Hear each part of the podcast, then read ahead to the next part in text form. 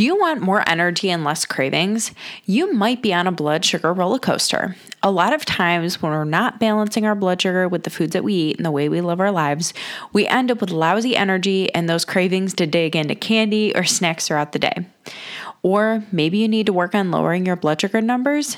Maybe you've been to a doctor's appointment recently and you were told that you have elevated blood sugars or prediabetes. Or maybe you struggle with the inability to lose weight and body fat. At the time that this podcast airs, we're getting ready for our April Blood Sugar Balancing Challenge. This challenge will take place inside of the Goal Getters group. It's only $9.99 per month to join the Goal Getters group, plus, you can try it out for free with a one week free trial. Join the April Blood Sugar Balancing Challenge as we work to implement a new blood sugar balancing hack every week in April. The challenge begins on Monday, April 1st, 2024, and is a 30 day, month long challenge. We will focus on a new habit each week to habit stack and create a better blood sugar balancing routine, focusing on more protein, veggies, vinegar, and movement. Each one of these hacks is designed to improve our metabolism, create better blood sugar balance, improved energy, reduce cravings, and work to lower overall blood sugar numbers to improve our blood work too. Join the challenge to have support and accountability with the other Goal Getters members, along with guidance from your registered dietitian, me, Brittany. Join the Blood Sugar Balancing Challenge by joining the Goal Getters group with the link below in the show notes. I hope to see you there. Welcome to the Your Life Nutrition Podcast. I'm Brittany Libertor, your registered dietitian, nutritionist, and mindful eating dietitian. Here on the podcast, we will be answering your questions all about nutrition and wellness while breaking down nutrition misinformation and giving you the truth that you can apply to your life. We will focus on changing your habits and your mindset to help you become a healthier version of yourself and a more mindful eater. Let's ditch the diets forever, find food freedom where you can eat pizza and ice cream all without the guilt. Learn how to create balanced meals and snacks and reach your health and nutrition goals. Let's do this. Hey, I'm Brittany Libertor, your registered dietitian, nutritionist, and mindful eating dietitian. In today's episode, I am going to be pretty vulnerable and raw as I share my own personal health and nutrition journey and how I became interested in becoming a dietitian. So I grew up your typical American kid, eating occasional McDonald's, having weekly Pop Tarts and ramen. Overall, our meals were really balanced. My mom made sure to do that. And we didn't have food rules. I definitely understood which were more nutritious and which were more treats. But I definitely remember in about sixth or seventh grade when I started going through puberty and outgrew a pair of jeans that were only a few weeks old. I was devastated and thought that I had gained all this weight and wasn't able to fit into my jeans, but in reality, I was starting to get curves and go through puberty. I just remember this being the point where I started taking greater notice about my body shape and size. I had worn a uniform at Catholic school up till eighth grade, and I was now going into public high school where I could wear whatever I wanted and no more uniforms. I became much more aware of my body and just how I looked in clothes. So I had always loved swimming, but never did it competitively. But when I got to high school and didn't really know anyone, my parents were trying to get me involved in clubs or sports so that I could come more out of my shell and make some friends. I soon learned that anyone could join the swim team and no one got cut. I always loved swimming, so I thought it was perfect. I quickly learned how demanding this sport was, and it was so challenging and way harder than I thought it would be uh, in order to actually hone my skills and get fast. But I had shed some pounds and got pretty lean with swimming and work with working out six days a week. And other people started to notice my body changing, and I was even praised by my weight loss. I fell in love with swimming, and by my junior year of high school, I started getting better and faster. But when looking at my teammates, it seemed like the fastest swimmers were the leanest and the skinniest. So I subconsciously thought that in order to get faster, I had to lose more weight and get thinner too. I took matters into my own hands, started working out more outside of practice, logging what I was eating, and trying to eat less than a thousand calories per day. The least I could eat, the better, because I saw that I was losing weight so quickly. So I thought I was doing it right. But clearly, I knew nothing about proper nutrition. my body quickly started to starve. I was cold and hungry all the time. I was shedding weight. I was weak at practice and even developed a lower back injury, partially due to overuse with the strain that swimming put on me, but also, I think, partially due to the fact that my muscles and body were so weak due to undereating. Some days I remember trying to go to bed and I was so hungry, but I would try and make myself wait until the morning to eat my peanut butter and banana toast before school. But other days, I just couldn't help it. And I would just binge on pretzels and peanut butter at the end of the night because my body was so hungry.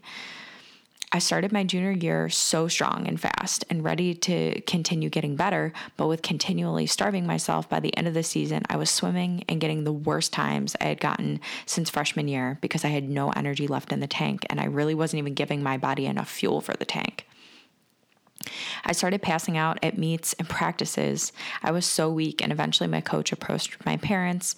I saw my pediatrician, and with multiple interventions, I realized how I had taken things too far. I unintentionally developed anorexia nervosa, an eating disorder, and needed to make some drastic health improvements.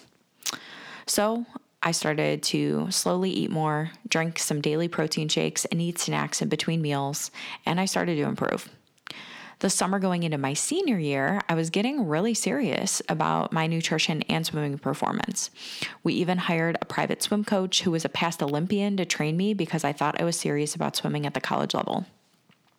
I started really diving more into learning about nutrition and how to fuel my performance so that I could become the best athlete that I could be. I came into my senior year swimming faster and I felt stronger than ever before. I was really starting to use food as fuel instead of assessing every single thing that went into my mouth. And I was so much healthier and happier. Fast forward, uh, going into college, I decided to attend Ashland University, which is a small school in Ohio that had a dietetics program. I was really excited to jump into my education and quickly realized that college gave me the opportunity to access a lot of fun foods and really food at any time. And when I was staying up late to study, I would just keep myself awake with some snacks. And I also had a job on campus as a lifeguard and would do a lot more snacking on my breaks. Plus, there were just so many more social events that involved eating in college. They even called the dessert station in our dining hall on campus the fat bar because a joke was instead of gaining the typical freshman 15 pounds, at Ashland you would gain the freshman 20 because of the award winning dining they had. So, after a couple of years of restriction, my eating with restricting my eating with my eating disorder, my body was finally so excited to eat a lot of the foods I had previously deprived myself of. This led into my binge eating disorder. I felt like I had absolutely no control around fun foods like desserts, and I found myself trying to regulate my weight because I definitely was not as active as I was when I went to college compared to when I was swimming and working out six days a week. So I did decide not to swim at the college level because I just knew that studying dietetics was going to be a very demanding program.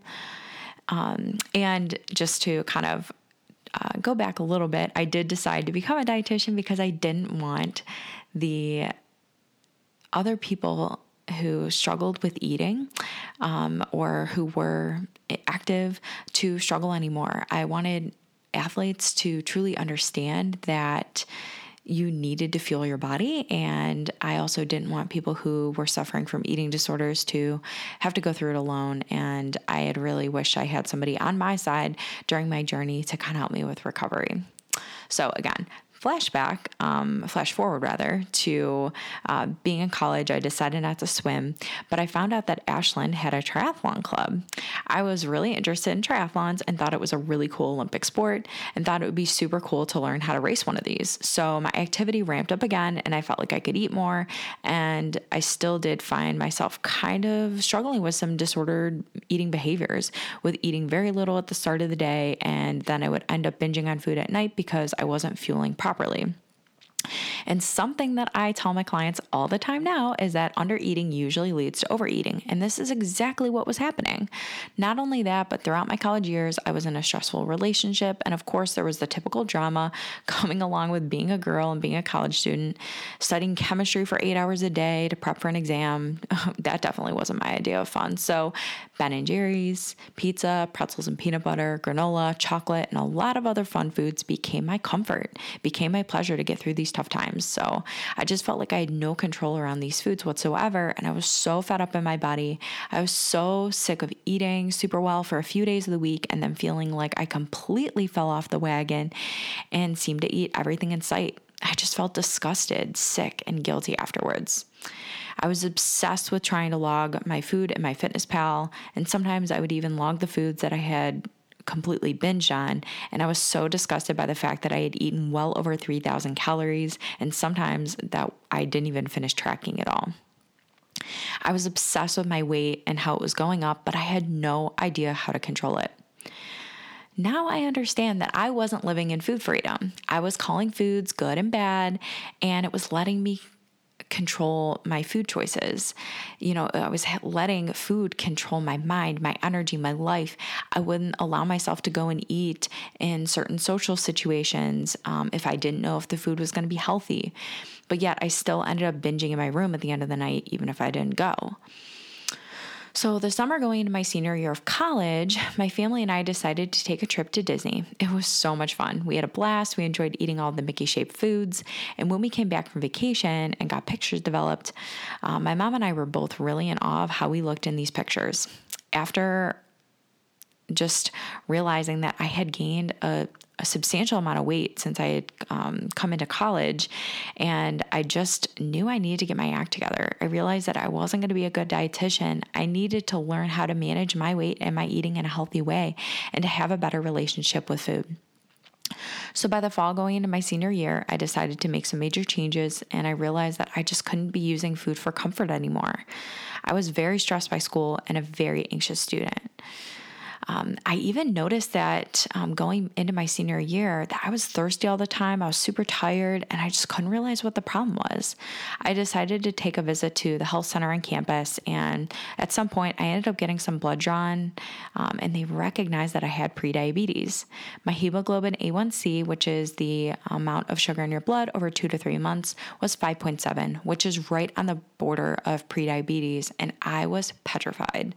Diabetes had a very strong connection to my family, and I did not want to go down that road of having to take medication or having other health complications down the road. So, between seeing the pictures from Disney, feeling disgusted in my body, and now having pre-diabetes hanging over my head, I knew I needed to make some healthy changes. It was very hard to go through recovery and an eating disorder, but I was seeking support from a therapist on campus. And I also started to take some anxiety medication to help with my stress as a student, and I realized that I needed to have another coping strategy outside of eating. So, going into my senior year, I was super busy with preparing my research project for graduation and researching master's programs and dietetic internships to attend post graduation from my undergrad program and just a lot of other things. So, I decided to stop participating on the triathlon team and decided I needed to have a more reasonable approach to exercise because I had always seemed to try to out exercise everything that I was eating, and it was just not a healthy mindset. I realized that I needed something to help reduce my stress every day, and that was walking for me. I often would talk to friends from other schools or talk to family members on the phone each day. And so I would take these conversations outside on a walk, or I would head up to the rec center on campus to walk. I was still participating in some exercise classes on campus, but I was not performing at the same level of intensity as I was with my previous competitive exercise or triathlon club, and that was fine. It really helped improve my relationship with exercise and my relationship with food.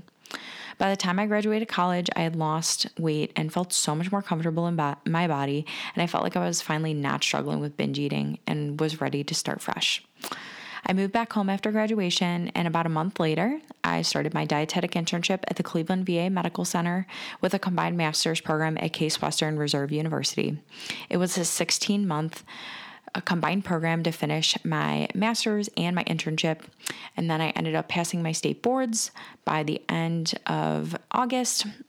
And by December of 2016, I graduated with my master's of science in nutrition at Case Western in my master's degree, I learned so much more about nutrition, diabetes, and just more about my past prediabetes diagnosis, which I did get under control, thank God.